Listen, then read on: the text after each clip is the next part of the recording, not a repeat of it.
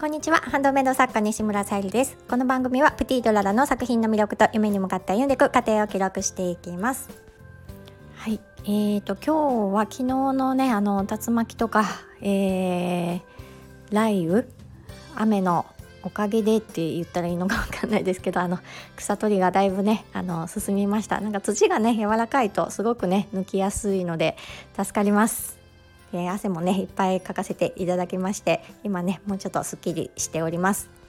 ちょっと今日もまたまたテーマを決めずにお話しさせていただいておりましてなんかねあの午前中ってあっという間ですね。あの うん、ちゃんと時間を決めて動けよっていう感じなんですけどまたねあの素材とかも注文していたりあれこれしていたらあっという間に過ぎてしまってえーと、ブログ更新させていただいたのと,、えーと、今日の、えーサムネイルに貼らせていただいております、えー、フローラルベアリーちゃんの、えー、黄色い、えー、バッグチャームとかあのキーホルダーにもなるものを、え今日掲載させていただきます。昨日はあのポニーフックを掲載させていただいてブローチと、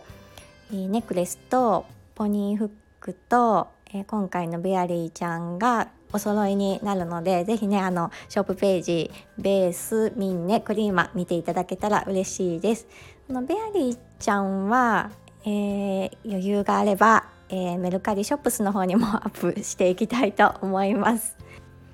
ちょっとねあの今週は木曜日お出かけするのとあと週末はちょっとねお仕事別のお仕事になるので、えー、配信がねちょっと明日までになってしまうんですけどもいろいろまた進めていかねばと思っております。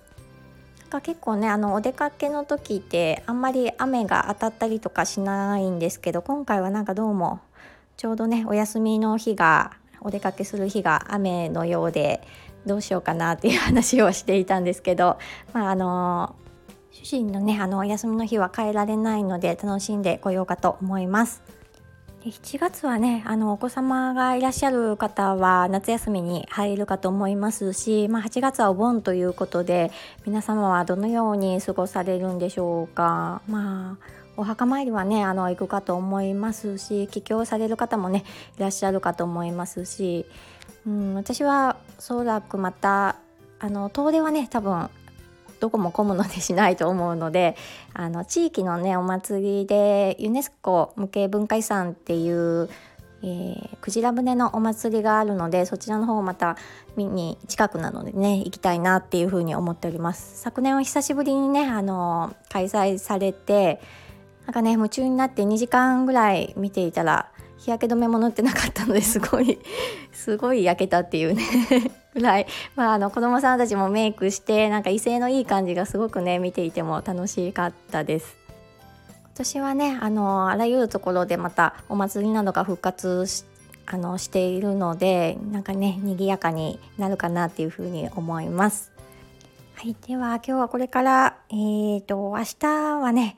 ジュエリーケースをまたえー、掲載していきたいと思っているのでお写真など撮って準備をしていきたいと思います。はい今日も聞いてくださりありがとうございます。プティートララさゆりでした。